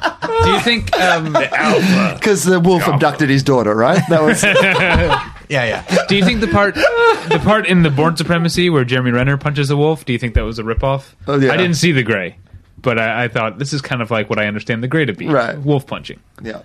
I was, Sorry, you, Punch you threw movie. me because you said Supremacy is Legacy, right? That's the Which one? Okay, Oh, yeah, yeah, it's like- yeah. Legacy. which I never saw. Is it It's worth not- watching at all? It's uh, it's not awful. It's it's just it's a, it's sort of a another second generation copy. Like you make a tape of a tape. Yeah. Okay. that's what it is. It's a Bourne Yeah. movie that's not quite. is doesn't Brian make Cox in it giving cryptic hints? I don't remember if Brian Cox is in this one Pass. because a lot of the people from the like uh, from the Bourne movies are Oh, in yeah. it because it takes pl- a large chunk of it takes place concurrent to whatever the last one was, Yeah. the uh, ultimatum. I'll Right. tell you the moment I decided not to see that new Bourne movie. It was in the trailer. It's this fucking thing they do when they try to make a bullshit side sequel. Like they do this all the time on Agents of Shield. Like they will reference something you like. Like there was a line in the trailer that was like, "Oh my god." This guy, this guy makes Jason Bourne look like a kindergartner. He's so strong. Like Jason Bourne, the guy you like. Imagine someone eight times as strong as him. They never said there was only one. Yeah, Oh, yeah. yeah, exactly. Yeah. Yeah, like on Agents of Shield, it's it's, it's always like, oh my god, this will make this will make the Battle of New York look like you know a, Right. a fucking Christmas parade. Like you know, it's just it's all. Don't use something I like to raise the stakes on something you want me to like. Although I will actually, like, I must admit, because I've been trying with Agents of Shield, like, you know, some, you know, sometimes you're just you'll give something more chances than it deserves, but you just I'm like, I'm, I'm going to keep going until I like this. I don't care, like beer and cigarettes. and relationships, right? Exactly. but the, uh, the, one of the more recent episodes had like a good Thor crossover, and I actually I thought it helped both. Like I thought it, it worked. There was a nice little tie into the new movie, and it was Uh, Thor, kind of like was Thor in it? No, Yeah. but it was based like it was based around at the end of the, the like the latest Thor movie. The episode had taken place just out the back of it, and I actually thought, oh, this is nice. It's like watching you know a bit of fan fiction off the back of the movie. You know, I actually thought it worked pretty well. So there are i think that there are like there are a lot of things about shield that works like there was an, an episode uh, a couple episodes ago like about this guy named scorch and he's kidnapped in a lab and they're trying to turn him into a superhero and he's a it, it's uh, like you know i know what you're saying though about shield where like there it's got problems I keep watching it anyway, and I think that's what it is to be a nerd. Like you, you know, I'm, it's it's like, oh, look at all these plot holes. It's so inconsistent. It's terrible. Ooh, the next one's out. Like, You know, um, I- like like it, you know, Shield definitely has issues, like the fact that they reference. Coulson's death and resurrection every week, Every like week. as cryptically as possible. They are constantly referencing the Avengers in that movie. Like they can't go a week without talking about the Battle of New York. It's like, we all we already saw the Avengers. Are you trying to get us to buy the Avengers on DVD? I already own the Avengers on DVD. Like don't don't keep reminding me that the I know the Avengers happened. You know? And I know that it's better. Yeah, I- I quit, get it. Quit reminding me that I could be watching the Avengers right now. Yeah. Uh, I, I, I think they should go a step further, and someone should go. I never saw that Battle of New York, and said, "Well, it's actually available on Blu-ray now." Blu-ray and digital download. Not bad. Um, I, I mean, I think because it's like we all want it to work. We all love Joss Whedon. We love Marvel. We love the idea of the Avengers. Like it's just you know, it just has it has a couple of issues. One of the issues with it is that uh like the team that they have built, it's like a team of like one, two, three, four, five, six people. Uh five of them aren't qualified to be in the field. Right. Like, it's, it's like one guy. They got one guy. One guy, and every episode is always like, "Oh my god, character number three is going into the field, but they're not qualified to be in the field." Or like character number four, but he was killed in the field. He shouldn't be in the field. Character number five swore she would never go in the field again, but I suppose she has to go into the field. It's Every- like just put together a team, of a field team of people that are allowed in the field. Like for Christ's sakes, don't waste the first act of your TV show justifying the presence of, a, of one of these people in the field. I'm sorry. Every show I does that. very I, upset about uh, everything. I don't know. Did you watch Almost Human? J.J. Abrams' new I can't show? wait to see it. No, Okay. I love that guy. So it has Minka Kelly from Friday Night Lights, and she's the intelligence analyst. So she's not the field person. And as soon as she's introduced, in my head, I'm like, I give it three episodes till she has a gun. Right. that's because that's the way it always goes in these shows. CSI is a show. Their show about they're supposed to be nerds in the lab, and like in the first episode, they said like we don't interrogate, we don't do the interrogation, and then in the second episode, they're interrogating people. My, my favorite one of those is uh, the Blacklist. Have you seen that show? Oh, I haven't yet. No. Oh, my god! Like because the whole plot is that like you know, James Spader's character, it's, it's Silence of the Lambs essentially set like Yeah. in some you know, and uh, so he comes back and he clearly has a connection, possibly the father of, but like he has a connection with like the agent who's in this like secret organization where clearly they would have to do a lot of background checks before you ever got to work there. but she has this mysterious past that he, you're like. oh, it- anyway, that is the classic. That Yeah, I, always that- feel that way about uh, Carrie on Homeland. I don't know if you guys watch Homeland, mm-hmm. but like, really, they didn't run a mental test and find Right. figure out that she's bipolar, Right. Like before they put her again in the field. That she's supposed to be in the field and she shouldn't be. But I hear that the way she expresses her bipolarism is she has a lot of hot sex with bad guys.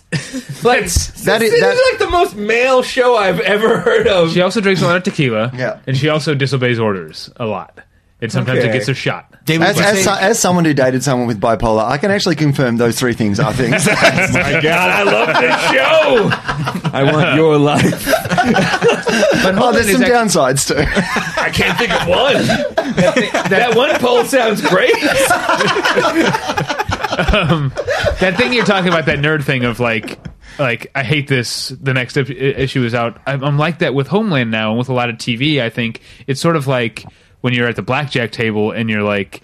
You're like, oh, I've lost uh, 150 dollars, but I, if I keep, like, if I keep going, I might earn it back. And that's how, like, oh, the first season of Homeland was really good. I was, Good, I was yeah. up at one point, and now I keep watching Homeland every week because I feel like it has the potential to be what it was in the first season again. I can't stop. I can't stop watching things. If I've started, I can't stop. I just I'm going to see it through, no matter how badly it goes. The only thing I think I really quit, like the other, the only TV show that I loved and then stopped watching was uh, The American Office. Oh, Ah. I did too. But it, but that went on for a that was like nine. But- But, Yeah. but I'm but see, I get what you mean. But that's a classic example of what I'm talking about because I loved that show, and I know what you mean. It got there was it went on too long, and it, but I watched right through the end. I kept going, And I oddly- forced myself to. Oddly enough, with TV more so th- than with movies, I'm I'm a bit more forgiving, and it's just like okay, so I guess this is the reality of the show now. Right. Because certainly with The Office, like it changed a little bit. It's like okay, this is the reality of the show, and I tend to be kind of go with the flow with it. But what happened was I just lost interest. Like it's I didn't make a conscious choice. It just stopped being a priority and then before you know it's like oh four seasons have gone by and then of course oh i'm sorry there is one more that i stopped watching uh, like i'll st- I don't stop watching things like mid-season. Like I'll at least see the season through, and then if I then maybe I'll stop. Uh, unless it's of course the first season of Sons of Anarchy, which as I've told to David, I made it all the way through, halfway through the season finale. And I was like, okay, I'm done. I, I- Didn't even finish the episode. I stopped. I stopped Wow. watching halfway it. through the finale. Yeah, I stopped watching it not as a conscious choice, like I had somewhere to be, and uh, that was a f- like two years ago, and I haven't returned to it. And I'm like, I think I'm good. My God, you're like a father who went to the shop for cigarettes and never came home.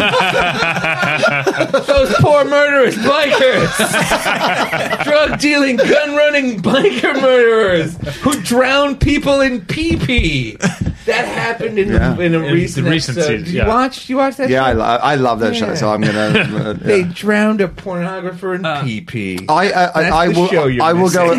I will go a step further. I watched ten seasons of a show that I'm not sure that I ever really truly enjoyed one episode of, and I think you'll understand this when I say Smallville. Oh, oh, yeah. Ten yeah. seasons of Oh that I watched gosh. on the promise that at some stage because it had all my characters that I liked in it, so I was just like, I'm enjoying this enough, aren't I? No fights, no tights, no good script. Smallville. Ten seasons. Wow. Yeah, you're fun. Well, because that you know what, I can buy that at Right. least because it's a soap opera. Yeah. Like I like you know uh, I watch wrestling every week Right. and it's rarely good, but I want to watch it. You know, like it's a soap opera. You get caught up in that crap. It's it, yeah. what were you That's saying? interesting that you say that because, as I mentioned uh, in last week's episode, uh, though I fully admit that it is not very good, I do keep watching The Walking Dead. And that is yeah, a very yeah. that is soap opera ish, and I haven't really thought of it until now, but that's that's about correct. Can I ask you real quick? Do you tweet while you watch wrestling? Do you tweet about it? Uh, Because no. I feel like every Monday night, I feel like I have this moment where I go, "Oh man, does everyone I follow watch wrestling?" And then I realize, no, it's just two people, and they won't stop fucking tweeting about it. Yeah. every Monday night. There's like a million calls to action in wrestling to tweet. Like you watch wrestling and they're always like, "Who do you want to fight, face the Undertaker in a fatal four way?" Tweet the person you want to face the Undertaker. It's actually kind of brilliant. Like uh, now, Nielsen will start rating. Nielsen is Yeah. starting a Twitter index, Yeah. which Huh. is like that. about the most socially engaging shows because obviously you want to put your advertising dollars where the social engagement is, and uh, and wrestling from the beginning, they're like they're always using. Twitter, it's it's like, ooh, this bad guy's gonna be in a match. How will we punish him? Tweet like, do you want him to have to like get snakes dumped on him, or like tweet if he should be covered in slime, or like tweet. It's it's it's and, and like you know, it's a way because every time you tweet what you want to happen to a good guy or a bad guy, you're advertising wrestling. So it's Yeah. really sharp. But that's it. Going back to that original point of us saying that you don't have to um, explain why something fun's going to happen. You don't need to have every explanation of this is why this is going on. The wrestling is great at that. The wrestling is just so great at going. Uh, they're going to sign a contract, and we're going to have this meeting on a table in the ring. no, no, we're not going to explain why. We're not going to explain why. We're not going to explain why we're still keeping chainsaws under the. We're not explaining that. You're fucking right about that. They have kendo sticks under the ring. it's fantastic. His sledgehammers, like Triple H's sledgehammer is always under the ring. Yeah, you never see him place that. it's like it's, it's, it's, It's like 5 a.m. He's sneaking into the arena. yeah, it's like it's as regular as Christmas. It'll always be there for you. And you know what? What you said about the contract signing that's so sharp because there's one wrestler. His name is CM Punk, and he's kind of like the She-Hulk of wrestlers. That he has self-awareness. Like like much like she-hulk can talk directly to the viewer and know she's in a comic book or animal man i suppose. Like uh there was a contract signing where cm punk at the beginning of it he was like this is gonna end in a fight right we all know this is gonna end in a so why how about we just put the contract aside and move these tables and we'll fight right now? And like his and like vince mcmahon and his opponent are like you need to sign the contract. And uh and and he's like i'm he's like he's like come on guys. He- and he goes to the crowd he's like don't you all want to see us fight instead of signing? And then he just so punches the guy and starts fighting him. And then on his opponent's like beaten up body he signs the contract it's great it's awesome I You're like this absolutely guy. right. I like this guy. I was uh, to go back. I, I like the idea that uh, you pictured the the what was it Triple H like hiding his sledgehammer. Yeah. I like the idea. Tiptoeing. I like the idea that when they when they come into an arena, it's on their rider. That like yeah. that the arena has to provide so many chainsaws and sledgehammers underneath the, underneath the, the ring. I will need four folded up chairs, slightly to the side. And the person drawing up the contract, like, "D- you're not going to like use those, right? Like for violence, right? It's like, no, I just, I just need it, you know, just All in right. case. Uh, I wanted to something else. Uh, I was thinking about when we were talking about these TV shows and about like sort of checking out of TV shows with things like the Marvel universe and this DC universe, and we, where we've got these movies that interconnect and go on as part of a whole series. Are we gonna? Are people gonna start talking about it like like oh I gave up on Marvel after Thor: The Dark World or whatever? Like is uh, are people gonna be like sort of dropping out of franchises the way you drop out of a TV show when you're when you're done with it? I don't think so. I think Because it's less of a commitment. Is it's less why? of a commitment, and also each one is so mar- is so notably different. I don't think you would drop out of it so much as it's like you know I haven't liked Thor by himself, so I'm not to see Thor, but I'll see the next Captain America. Like they'll keep the whole thing going, but in the same way that i- with comic books, you can read the Avengers comics, you can read a Captain America, you can read a Hulk, but maybe you don't like Thor or Iron Man, and you can, but you haven't checked out of the whole thing. That's kind of the it's kind of the brilliance of what they're doing. If they yeah, if they intertwine everything enough, and you know, with I don't think this is a Thor spoiler, but you know, there's another there's another character from that universe who yeah makes a little cameo, and it's really funny and it's really fabulous. And I think if you do enough of that, and as long as they don't drop the quality of them, as long as they don't start doing that sort of thing of going, I mean, you know, obviously they're going to be hit and miss, and people will enjoy ones more than the other. But if they don't just start doing that, oh, we can get away with like you know doing this for cheap and just throwing this out and everybody will watch it. As long as they keep trying to make them half decent, I think people will will stay involved. I know I do. I, I think that I think that with Marvel you won't run into that problem because for the same reason a Marvel movie is never incredible, it is also never terrible. Right. Like they they operate on a very good formula where it's just like here's our hero, he's fun, he's funny, you want to hang out with him. Here's a hot girl he likes. Here's his asshole. You know, like uh, oh I hate this guy. I hate Yeah. Justin Hammer slash Loki slash General Ross slash like oh what a son of a bitch that guy's slash in the new Captain American movie. Uh, what's who plays the uh, the guy from Butch and Sundance, who's in it, Robert Redford. It's like, oh, Oh, right, yeah, Robert yeah. Redford, you know. And then like, there's gonna be a big fight. The world's almost gonna end. He's gonna get the girl. Everyone's gonna have a laugh. You know, it's it's like it it's re- it will be really hard to screw up a Marvel movie. Like, I think that they would need to take some sort of crazy chance. They would need to do some sort of like kind of like they did with Spider-Man Two, where they had like a five act structure. Like like you know, they would need to really break the mold to to to be bad, and they're not going to do that. They're making so much money. They took a bit of a risk with Iron Man three. You With really uh, think with so? with what with Tell- what they talk did. to me about it. I'll, I'll talk all day long about it. Tell me what you think. Did you did you like it? I did like it. I actually recently purchased it from a closing blockbuster near me. Um, I fucking it love broke my that. heart. I enjoyed it a lot. I thought it was really good. I good. thought it was it was uh, my favorite one yet was Yeah. Iron Man three. Yeah, Absolutely. and I loved Yeah. the first two too. but the, like they do such a good job of of setting up the Mandarin. Like the before they reveal who he Oh. who he really is. Like I would have loved that. Like if they had played that character totally straight. Right. I love the way they were writing him. I love the way he looked, and I love the way Kingsley was playing him. It's like they could have gone with that, and I would have been thrilled. and that's what they would have done Yeah. previously. Yes, uh, but then they change it up, and they and I think they risk, and I think in many cases it actually happened. Marvel purists were like furious. Now, thankfully, I'm not uh, a purist, and part of me is just like, oh, but I was enjoying this, but this so, this other this twist is so much fun that I that I kind of enjoyed it, um, and so uh, so I feel like they. I feel like they took a bit of a risk there. You know, I, th- Maybe I- maybe not a huge well, risk, well, but no, no. You, you know what? I I will definitely agree. I'll definitely agree with you and disagree at the same time. My disagreement would be like it turned out the villain was kind of just like Justin Hammer again. You know, it's it's it's like it's like Tony Stark went up against another industrialist. Like this is the Yeah, third time all- he's gone up three. against Yeah, all three. a rich a rich industrialist. Right. Guy Pearce, another Australian. So we just get we just get to see people, and it's fine. And you, and you guys have fucking Nero too. Like, oh, you guys have got the Hulk. It's a good. You guys got a deep bench of I'll tell, talent. I'll tell you who I've been loving lately is Ben Mendelsohn. Oh yeah, Who's that? I- he was in um, he was in the Dark Knight Rises. He was uh, oh my god, Daggett. Yes, that's right. um he's he's kind of like He Bane's uh, Place Beyond corporate Pines. Sponsor. He's Oh, in, that guy. I like that guy. he's in the place beyond the pines, and I thought he was. Have you seen it? Yeah. I thought he was wonderful in it. I thought he was great, and then he was in uh, Animal Kingdom, which I liked quite a bit. And he was then- also in. I want to say, unless I'm remember, in misremembering, was in an episode of Girls. I don't know if you watch Girls. Yeah, I think he was, yeah. he was. I think he played Jess's dad. Yep, I believe. Yeah, yep, was him. that's And right. Yeah, in- crazy down on the farm. Or Yeah, whatever yeah, yeah. were. yeah. That's Yeah. right. He, uh, just to give you a little, he was uh, like probably the most famous young Australian actor of his time. Uh, ben Mendelsohn, and like was in everything before Australians kind of came over here to be big stars, Hmm.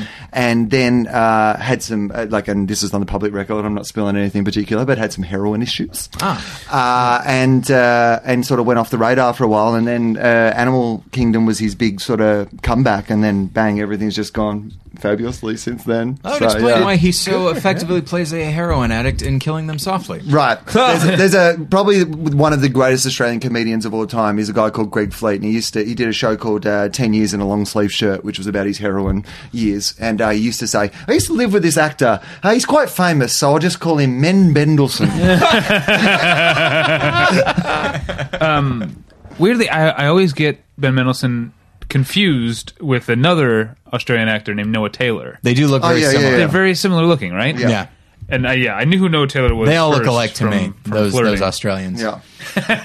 you down at your Outback Steakhouse with your bloomin' onion. Paul Hogan, Yahoo Serious. They all look the same. Yeah. Yeah, see, oh, you know what? I'm glad you mentioned because last time you were on the show, Yes. uh, I listened uh, afterward to the next episode you recorded of your podcast. Right. Which, this was back. This was before Fofop. This was Tofop. And, uh, and and and Charlie, your then co-host, uh, sort of poked fun at the idea that Tyler and I asked you about Yahoo Serious because Yes. he says Americans always want to know about Yahoo Serious. I will defend that.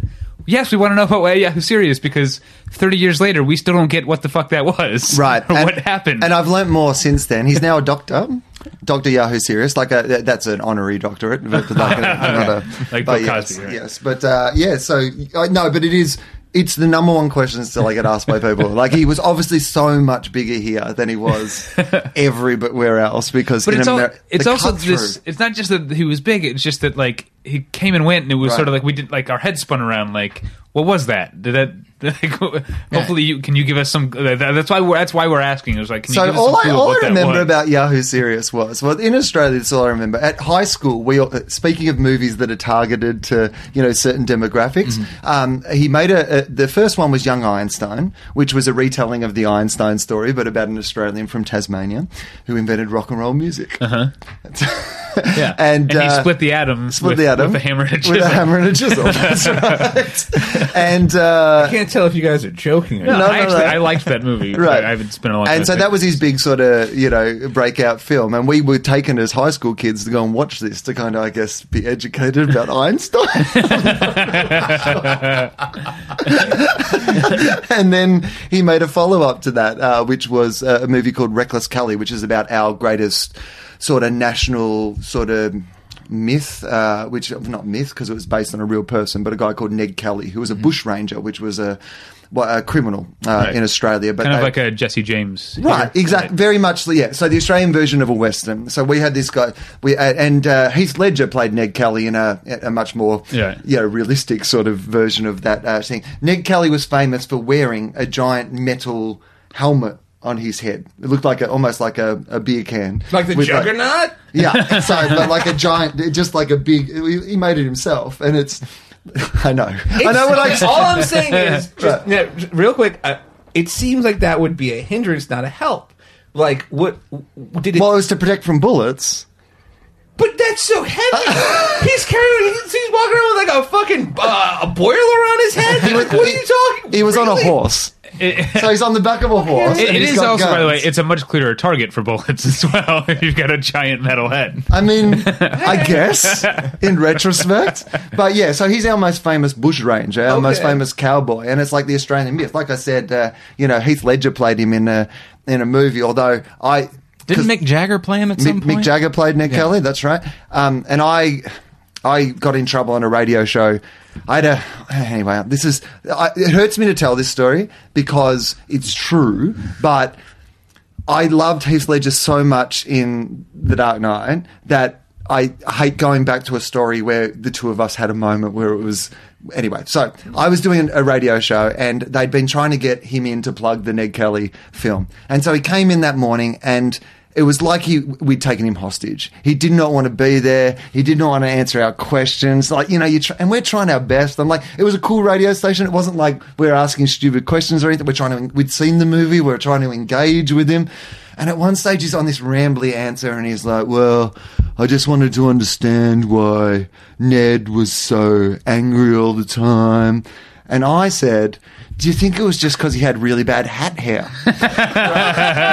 and Heath Ledger has just looked at me and he goes, he goes, Well, that's not funny. and I said on the radio, Well, I didn't see 10 things I hate about you twice, you cockhead. Yeah, right. Fucking yeah. that pretty boy who's boss. Talk then- to a comedian about what's funny. Fuck you. And then, Rest and then after, yeah, rest in peace. Obviously, Obviously, great actor and uh, It's really very, you know, it's a, it's a terrible, terrible tragedy. Terrible we all tragedy. lost a wonderful actor. Yes. Yeah. Uh, that's an amazing story. you made me feel a little less bad about his death. Thank you. Great podcast today. I love it. Well, I think that might be a good place to wrap it up. Feeling Should it? Yes. I, okay. Yeah, we, we all feel like it was a good podcast. We all feel a little bit more at ease about the fact that Heath Ledger is no longer with us. Which you know what? I actually rewatched The Dark Knight uh, a couple days ago, and uh, and Flawless I- film. Not a, not a, not a mistake in that. Not a single bad scene. I'll let Certainly not an that's extra hour that shouldn't be there at all. nothing. My favorite sequence is the double boat bombing sequence. It adds so much to the movie. Wasn't unnecessary. Correct. I'm taking everything you say on face value. I don't even know what padding means. Correct. I don't understand irony or sarcasm. Iron why? What is that? Uh, and yeah, I uh, I stick. Uh, I, the movie's very good. I stick to my Flawless. original. One could say flawless. Um, I stick to my original assessment. I'm. I appreciate and I, I enjoy Heath Ledger's performance, but I just do not love it as much as everybody else. So you're happy he's dead? Is that what you're saying? I'm saying That's offensive. good riddance. Now, that's a good place to end the episode. Uh, thank you guys. You can find you guys uh, at home can find us at uh, battleshippretension.com. That's where you probably found this, or by subscribing to it in iTunes or any other uh, similar uh, program. Um, you can find uh, this show and a host of other shows in the BP fleet at battleshippretension.com, as well as uh, lots of movie reviews of both theatrical releases and home video releases you can email us, david at battleshippretension.com or tyler at battleshippretension.com. And you can follow me on Twitter at The Pretension. Follow Tyler at More Lessons. That's the official Twitter of his other podcast, More Than One Lesson. That's at more than one morethanonelesson.com. My other podcast is the TV show, Hey Watch This with Paul and David. That's the show I do every week with uh, King of TV, Paul Goebel. Um, I don't know. We're recording far enough in advance that I don't know what we'll be talking about on the show this week, so I can't plug that. Um, so, is that it? What else do I do? I, I want to plug. Well, yeah, I, that's that's what's about to happen Oh, here. sure. I wanted to make sure I got all our, all our shit I out was of the ju- way. I was just as going soon as to, possible. uh, oh, right. Tyler needs to get maudlin. I need to get maudlin, but I was going to do it in like I was going to do your just plugs. go through like one sentence and just say uh, it's Start the maudlin clock. as I've as I've said Countdown. uh, recently. Um, some of us actually care about our listeners, David, and and, and like What? and like What do you thanking think? them. Don't care about the listeners. I I want to say thanks to everybody for listening for 350 episodes. Not to imply all of them have, but I have to assume that anybody listening now has gone back Yeah. and paid the ten dollars to get our first 40 episodes that we don't stand by. Um, but uh, but yeah, so um, as I've mentioned recently. Uh, our numbers are the highest they've ever been, mm-hmm. and that's very exciting. It's nice to know that uh, the people are still finding the show, still uh, enjoying the show, and it's uh, it is by far the most rewarding thing I've maybe ever done in my life. Well, I want to say this um, that we wouldn't have these listeners if we didn't have the podcast, and we wouldn't have the podcast if you, Tyler, didn't have the idea. Six and a half years ago, Tyler said we should do a podcast, and there are so many things about my life right now that I love because we have this podcast. So, And thank I would you, say we would not have 350 episodes if not for the name Battleship Pretension, which comes from my co-host David Bax. I'd like to say something real quick. Okay. 350 episodes in, you can start to take something for granted. Like, uh, you know, uh, one of my favorite The shows listeners. is.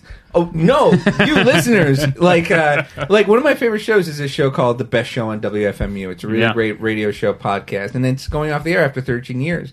And like you and I always expected it to be there every week. You know, Yeah. like 13 years it's been airing, and now it's it's ending, and so and so it's like you know, I just speaking personally, uh, this would probably be a good chance to like you know tell some of your friends about this show or you know just tweet about it facebook about it like don't take it for granted that it's always going to be here you know 350 episodes is a lot and it's like hey if you've been following the whole time you know that's a really easy way you can say thanks just by telling someone else about the show you know Thanks. Yes. Call to action. Tweet. What do you want to happen to me and Tyler? Snakes, slime. Well, luckily, I have hidden some chairs under this table, so we know how this is going to finish. David, Like- after 350 episodes, I think it's time we sign a contract together. I, can I will say I, I, I'm going to join in on the maudlin as well. Then. right. Uh, but no, because See, it's fun. Everyone has a podcast now. You know, like that's the thing. Like everyone, like because it's easier to do now. But for you guys, that long ago, when you were like, "Well, let's start a podcast," people would have been like, "What is a podcast? And how is a podcast? And how do you do it?" It's it's an amazing achievement to. And I know what it's like myself. I mean, I have had a podcast that my co-host had to leave because of a you know another work opportunity, and I had to then make that a new and different podcast. And and it's been going half as long as you know you guys have been going. The challenge is to be able to come back every week to be able to put something on. The two of you, it's, it's I mean, it shows that nothing has really happened in your lives. No, no, I think it's an amazing. I achievement. recognize you're and yet here Yeah. we are. Yes. No, but it's amazing achievement. But as you said, people might not be saying, "Well, it's it's easy to get people engaged in a new thing." But you Oh, know, if you're out there and you enjoy this, get people engaged in this. Plus, the cool thing is, if they like it, like there's nothing better. And I'm the same. Like I remember when I discovered, oh yeah, dude, like it had uh-huh. been going for like four or five years. And the joy in finding something you love and realizing there's like hundreds of episodes that you can go back and listen the to. best. It's the best. Yeah. It's it's Yeah. unreal. So Well, thank you guys say. for saying that. That's very nice awesome. of you. Uh, in return, I will give you a chance to plug things. Where can, uh, I, let's go alphabetically. We'll uh, by last name. Uh, I'm sorry, you both, one know. starts with an A, and he. Um, uh, Uh, well, you, you can find my podcast, which uh, look you can. It's still called Tofop anywhere you would find it. T O F O P, but uh, it's it. It's named after Russell Crowe's band, Thirty Odd Foot of Grunt. But at mine said it was Thirty Odd Foot of Pod, and then it was Tofop, and then the other guy left, and now it's Fofop, which is a kind of fringe reference because we're in an alternate Right. universe. You would love it. I can't wait. we mostly talk. There's a recent episode called Little Bats that you would like, where we try to cast Peter Dinklage as the new Batman, which I particularly enjoy. uh, so Bat-Mite. he's the only person. Oh yes, that's right. But yeah, anyway, he's the only person who could do it. But anyway, you can find that Wil underscore Anderson on Twitter. And um, uh, if there's anyone in Cleveland who listens to this show, I'm doing some gigs at Hilarities in Cle- Cleveland, and then I'm doing uh, New Year's and got a Christmas and New Year's in uh, Denver, Colorado. So if anyone wants to come and check out those shows, that'd be really cool. Great. Uh, I have family in Denver. I'll have them come and say hi. Uh, are your family also Christian? Get them to say hi outside the venue. Um, and, and hey, I uh, you can find me at twitter.com slash Asterios. Uh, just go to Google and try to spell it, and sometimes it will help you out and tell you what you're looking for. um, and It's uh, A S T E R I O S. Yeah, e- exactly. But I don't. Google's pretty good because I've been on the internet since I was like a little kid, and so like Google's kind of got my back. Um, and then I also want to promote. There's a comedy magazine that I'm uh, an editor on. It's called The Devastator, and we got writers and artists from DC, Marvel, The Daily Show, Adult Swim, Colbert Report. We got guys that have been on Letterman, like just a lot of great comedians and indie comics artists. You know, uh, this latest issue, issue number nine, is all about toys and games, and it's got Greg Cru- Greg Proops in it, and uh, KC Green from the really great Gun Show webcomic, and uh, just you know, so you can go to uh, DevastatorQuarterly.com. You can pick up a digital issue for three dollars, or you can pick up a physical issue for eight dollars, and uh, you know, check it out if you liked this podcast and if you liked my ranting about Agents of Shields. You know, you might really like this this little comedy book we're making. All right. So that's the the website again is Dev, the Davis DevastatorQuarterly.com. devastatorquarterly.com. So um, thank you guys uh, for being here. This is a lot of fun. Absolutely. Um, thank you at home or, or wherever you are for listening for 350 weeks. Here's to 350 more. Yes. We'll get you next time. Bye. Bye.